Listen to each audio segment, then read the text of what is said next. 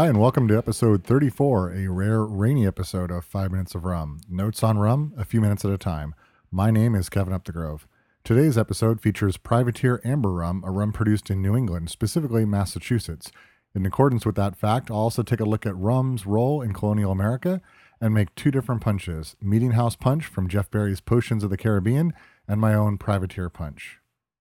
So, first up, Privateer Amber Rum. Uh, as I mentioned in the open, Privateer uh, makes two. Well, I didn't mention that they make, but they make two different kinds of rums. They make a silver rum and an amber rum. Today's episode is going to talk about the amber rum, and that's rum that's produced in New England, specifically in Massachusetts. Um, about the name, uh, start. Let's start with the name. Uh, the Privateer was founded by Andrew Cabot, an ancestor of the Andrew Cabot who was an American privateer.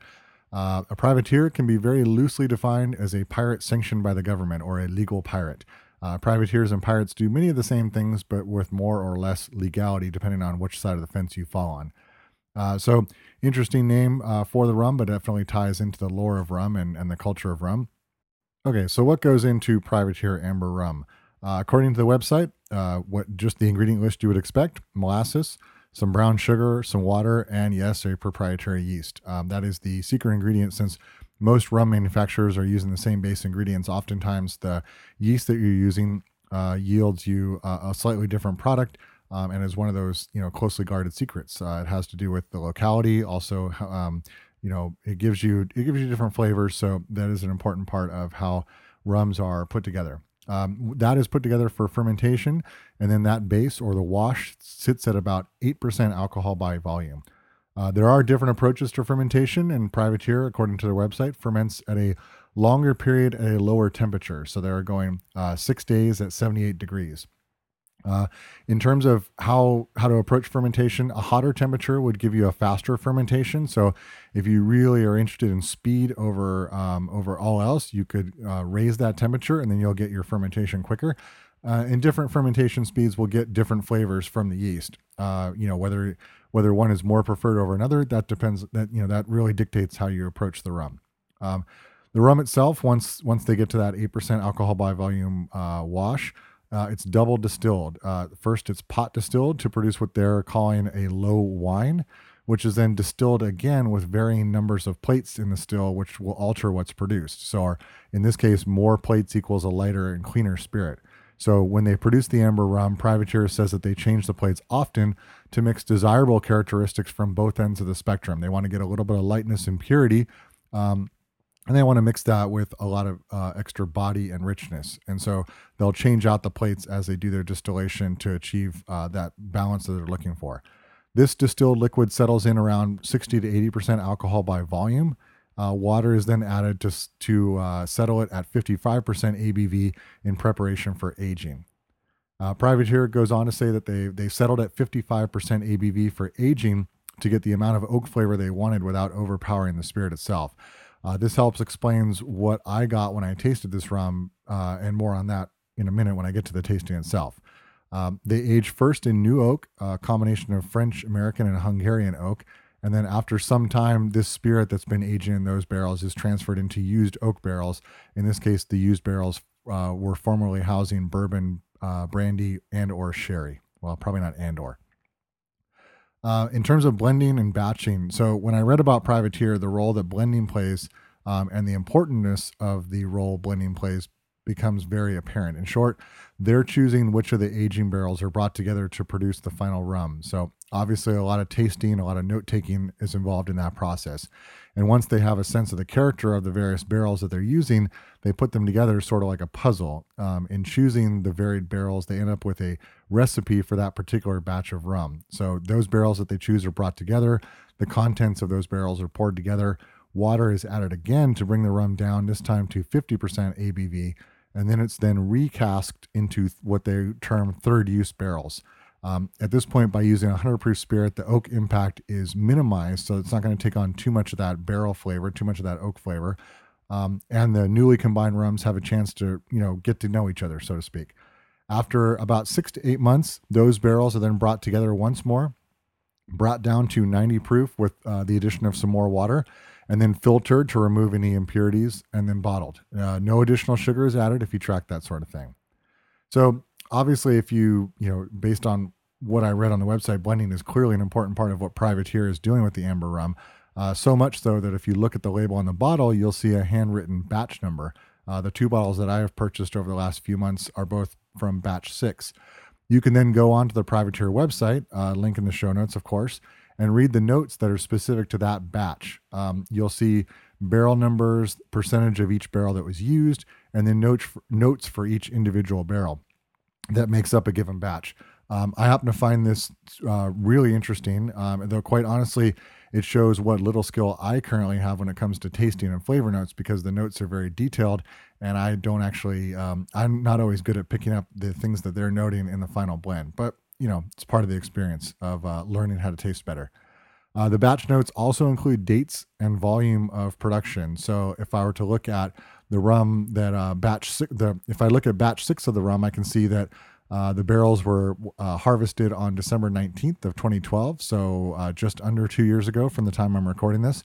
They were bottled on January 8th of 2013, and this batch mm, uh, produced a total of 644 bottles. Uh, and again, you can go through and find out how much of each barrel made up uh, the final product. You know, you'll see notes like, you know, this particular one particular barrel was said it was you know stewed grapefruit, starfruit, and grass, and another one said lemon marmalade. So again, some very specific notes that may help you um, develop your your sense of taste and, and aroma as you as you work through this rum. Um, hasn't helped me a great deal, but I'm still working on it. Um, anyway, so this this aspect of going and getting a barrel number or getting a bottle number and looking at more information on the rum. This is something that's uh, a few more manufacturers are doing. This is something, for instance, that Ed Hamilton does with his Ministry of Rum collection, which provides great reference material for the rum that you're drinking. Um, so if you like to dig deeper into what goes into the product, this is this is a really cool development. Now, I first heard of Privateer last summer in advanced of uh, in advance, excuse me, of Tiki Oasis, and they were indeed a part of Tiki Oasis. They their uh, both their rums were involved in different symposiums. Uh, I then picked up uh, in the fall or probably late summer, early fall, the Amber Rum from Beverage Warehouse in Southern California. I'm sure an internet search for your local area will find a merchant that carries it.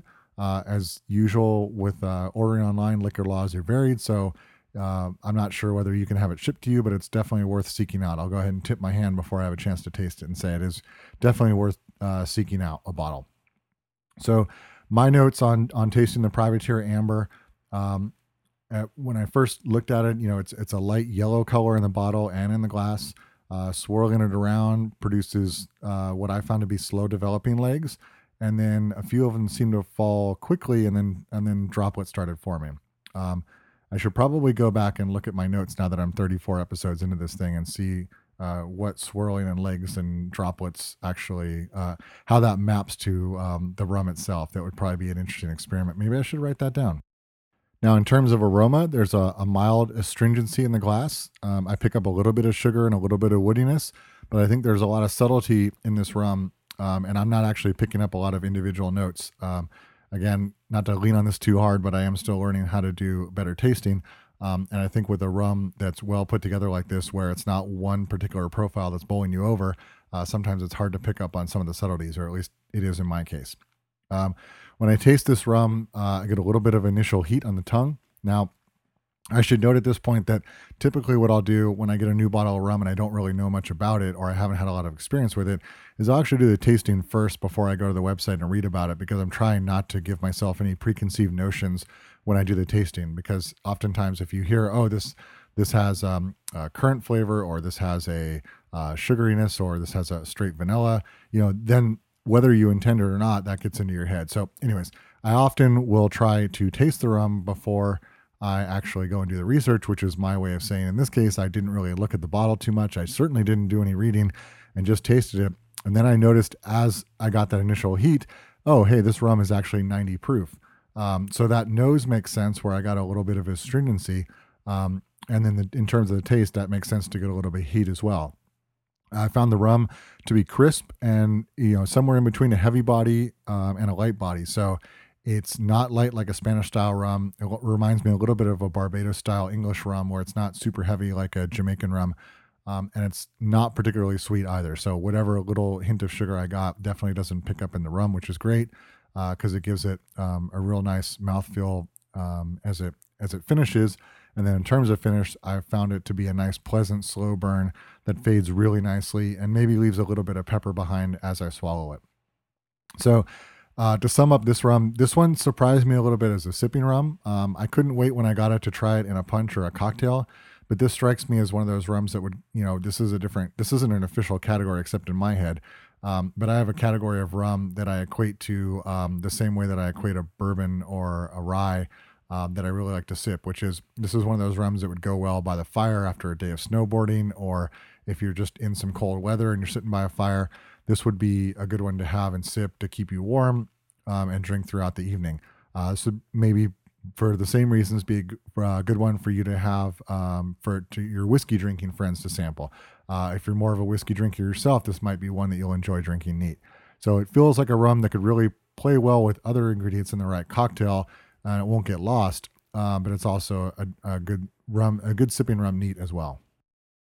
Now, since Privateer rum is a proud product of New England, it seems reasonable to revisit rum in colonial America. Uh, back in show 13, I mentioned a book by Wayne Curtis called And a Bottle of Rum. Um, and chapters three and four and five, and maybe a couple others, but those are the ones that stand out in particular. Those are about rum in colonial America. Now, according to uh, Wayne Curtis, strong spirits really began to take hold in the American colonies around 1700, replacing beer and hard cider as the favored spirit of the time. Uh, rum was the preeminent selection once they got into harder spirits. In contrast to the grog of the high seas, however, the application of choice was something called a flip.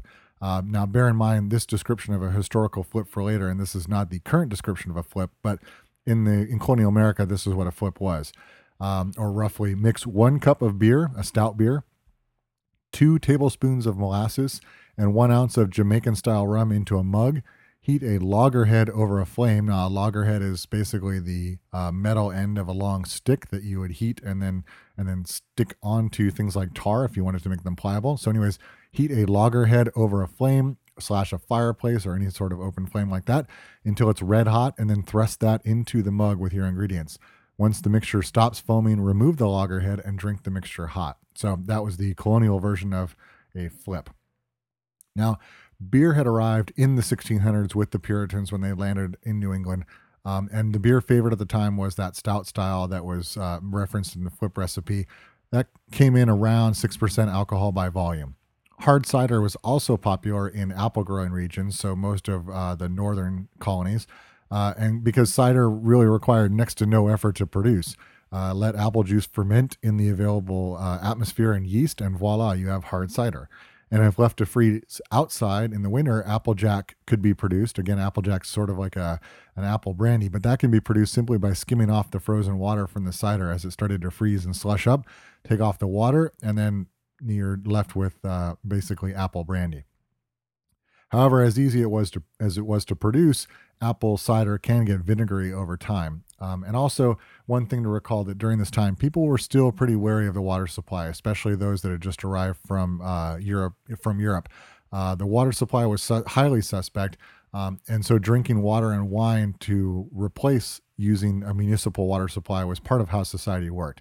Now, that's great, but remind yourself or, or, keep in mind that typically you're working at less than 10% alcohol by, by volume, even if you are using beer, wine, and and uh, hard cider as your primary source of water. Now, when sugar production exploded in the Caribbean, rum flooded the export market and colonial America, and it was cheap. So you could get rum for basically four dollars for a fifth of rum, which is you know much cheaper than it sells for today. Now you can get a sense of the danger if Americans started subbing strong rum in place of beer and cider, which itself was a substitution for water. Because remember, water comes in at a cool zero percent alcohol by volume, and rum became you know acceptable not just for drinking under normal circumstances but now it became an acceptable remedy for illness as well. So um, you know it's it's interesting to go back and read historical accounts but it's hard to properly convey just how pervasive and in many cases destructive rum was in early america. Uh, taverns were also an important part of early american towns and settlements and in many cases were fairly well regulated. So to stand out taverns started experimenting and concocting unique drinks. Straight rum, grogs, slings, mumbo, and others uh, were all you know ways of differentiating yourself from a neighboring tavern. So it's here that the flip starts to make an appearance. In Curtis's book, he notes that it first comes up in 1690 and it was hugely popular for a couple of decades. So, as a documented example from Curtis's book, this would be a description of a flip from a, an early tavern keeper. Uh, quote, to make the drink, a tavern keeper started with a large earthenware pitcher or an oversized pewter mug. This would be filled about two thirds with strong beer, to which was added some sort of sweetener, molasses, loaf sugar, dried pumpkin, or whatever else was at hand. Then came five ounces of rum, neither stirred nor shaken, but mixed with a device called a loggerhead, a narrow piece of iron about three feet long with a slightly bulbous head the size of a small onion. It was originally created for heating tar or pitch, with the bulb buried in the glowing coals until it blazed red hot, and then quickly withdrawn and plunged into the pitch to make it pliable. The instrument served a similar heating function when plunged red hot into the beer, rum, and molasses concoction. The whole mess would foam and hiss and send up a mighty head. This alcoholic porridge was then decanted into smaller flip tumblers, which could hold as much as a gallon each, a measure that attested to the great thirst of early settlers. And end quote. Now, any decent tavern had its own flip. The real competition was to create a unique variation. So you can draw your own modern day parallel here between craft cocktail bars and what they're doing on different variations on a theme. Now, this historical flip is long past. The modern flip is a totally different animal. So uh, just bear that in mind if you go into a, a current uh, prohibition style cocktail bar and order a flip. Uh, rum wasn't just an import. Distilleries were also popping up around the northern colonies, dozens of them. In fact, half of the rum consumed by 1776 came from local U.S. distillers. Distillation started. Uh, distillation in the colony started as early as 1640 on Staten Island, but this wasn't rum. This was uh, grain-based spirits. But when molasses started to become plentiful and cheap, rum distillation began near 1700 in New England, primarily in places where molasses was unloaded from ships. By 1750, Boston alone had 25 distilleries. Now, bear in mind that this rum was plentiful, but it wasn't necessarily best in class. "Quote unquote," New England rum often meant cheaper. Uh, often meant it was cheaper and worse than West Indies run rum. But out of this landscape rose the rum of Medford, Massachusetts. Medford rum became an early brand name rum because of its positive qualities. So it was able to stand out and build a brand solely by being better than the rest of the rum that was you know nearby. So I encourage you. This is this is but a small bit of rum's role in colonial America, um, and since this isn't really a history podcast, I'll go ahead and stop right there. But I definitely encourage you get a copy of Wayne Curtis's book. The link is in the show notes, uh, and learn a lot more about rum's history. Uh, rum production in colonial America began to fall after the failure of the Molasses Act of seven. Well, uh, the Molasses Act of 1733 was kind of a failure, but there was an early success with the Sugar Act of 1764, leading up to the, the events of the Revolutionary War. Ultimately, rum production in colonial America faded as molasses became more scarce, um, a result of the bitterness between European co- European countries and their colonies. All right, now I'd like to reward those of you that sat through the history lesson with not one but two recipes in this episode. Uh, both punch recipes, one a variation on another. Um, and the first one is called Meeting House Punch. Meeting House Punch um, came it comes from Beachbum Berry's or Jeff Berry's book Potions of the Caribbean. Um, and you'll note uh, in the ingredient list for Meeting House Punch, there's a similarity to the old colonial flip just in terms of the ingredients that are used because it features both rum and beer. Uh, it's not served hot, but it has many of the same notes. And then I created something called the Privateer Punch using the Meeting House Punch as the base inspiration. Uh, I wanted a punch for Thanksgiving and other seasonal get togethers uh, where the fall flavor of an apple and New England rum would both be at the forefront. So let's start with the Meeting House Punch. And this is a modified recipe. I'll get to that in a moment.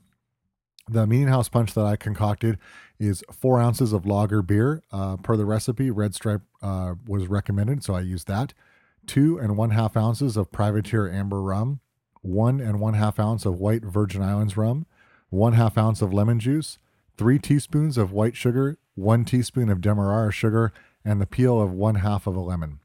So to make the Meeting House punch, Muddle the lemon peel from half the lemon and the sugar together in half of a Boston shaker. Once you've muddled that, let that sit for about 30 to 60 minutes and then muddle it again. You're creating sort of a uh, easy version of an oleosaccharum, uh, which is a, a base for any good punch. After you've muddled that a second time, add the lemon juice and stir to partially dissolve the sugar. At that point, add the rums and stir again until the sugar is completely dissolved and then remove the lemon peel, fill your shaker with ice, and then stir in the beer. Pour that unstrained into a barrel mug with two straws, or you can pour it unstrained into two old fashioned glasses. Uh, that'll make ice distribution a little bit trickier, but you know, if you want to do two glasses, that's the way to go. Now, the original recipe in Potions of the Caribbean calls for six ounces of the beer, uh, but when I first made that version, I felt that the beer dominated the cock, or it's not really a cocktail, dominated the punch a little bit too much, uh, and so I wanted to dial that back. So what I did was I took a couple ounces of the beer away, shrunk that part, and then I increased a little bit the Privateer Amber Rum, added an extra quarter ounce, added an extra quarter ounce of lemon, and tried to give it a little bit more of that balance. So you still get the effervescence and the beer flavor, but it doesn't dominate. Um, because I think that you want to get a little bit more balance out of it, um, out of just having sort of the beer flavor. Now, Privateer Punch, like I mentioned, I used the Meeting House Punch sort of as an inspiration, but what I really wanted to do is I wanted to create a, a fall punch that I could use for fall get-togethers. And so this the flavor notes I was looking to hit were uh, rum because that's where I think, um, and then also I wanted to get an apple flavor and maybe a couple other fall type flavors. So to make Privateer Punch, uh, you're going to need one and one half ounce of Privateer Amber Rum, one and one half ounce of Applejack or Apple Brandy. Um, I've made it with both Laird's Applejack and Laird's seven year Apple Brandy. Both of them were good. Two ounces of black tea, uh, cold black tea, that is. One ounce of lemon juice, one quarter ounce of Demerara sugar syrup, one tablespoon of Demerara sugar, and the peel of one lemon. So to concoct this punch, uh, and this is a single serving, uh, muddle the lemon peel and the sugar in a, the into a pint or in a pint glass. Let that sit again for 30 to 60 minutes, and then muddle it again. Uh, what you'll notice when you're doing this is the oils when you press those out of the peel into the sugar, the oils will start to get um, absorbed into the sugar, and you end up getting a sort of uh, muddy, sticky uh, lemon sugar mixture that really works well as a as a punch base. That's the oleo saccharum um, that's done in many other punch recipes. Um, at that point, after you've muddled it a second time, add the lemon juice and stir to dissolve the sugar. Then add the rum, the applejack, the tea, and the demerara sugar syrup, and stir again until the the sugar that you originally muddled with is completely dissolved or close to completely resolved. At that point, remove the lemon peel or strain into a double old fashioned glass filled with uh, ice. Uh, stir that again to chill it, and then uh, raise your glass. Make a toast because this is a punch. And if you're going to serve this in larger quantities, simply multiply each ingredient based on the number of guests. So, uh, uh what I do is I assume that if I'm going to have X number of guests, I want X times two number of servings just to make sure I have plenty on hand. So when I have four people, for instance, coming over, I will um, say I want to make eight servings, and so just multiply everything by eight. Um, so in tasting the privateer punch, uh, I, I made it a couple times and I messed with the rum to brandy ratio. Eventually, I settled on equal parts. I started out with two to one rum to brandy, but I still wanted to get more apple, so I, I settled on, on a 50 50 mix. Um, depending on what flavor you want to achieve, you can adjust that to taste.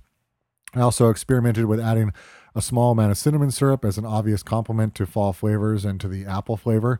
Uh, but I already have a punch recipe called the Cup of Cheer that I covered, I believe, in episode 17 that hits that cinnamon note. And so I elected in this case to leave it out. Um, if you find the punch too sweet when you make it, just simply omit the one quarter ounce of Demerara sugar in the last step and just use the sugar that you got for making the oleo saccharum. And if I taste this here, mm, really good. It has oh, some nice acidity from the lemon juice, but not too acid, and you can really pick up the apple and the rum flavors. That's it for this episode. Thank you for listening all the way to the very end. Show links are up on the 5 Minutes of Rum website. That's number 5 minutesofrum.com.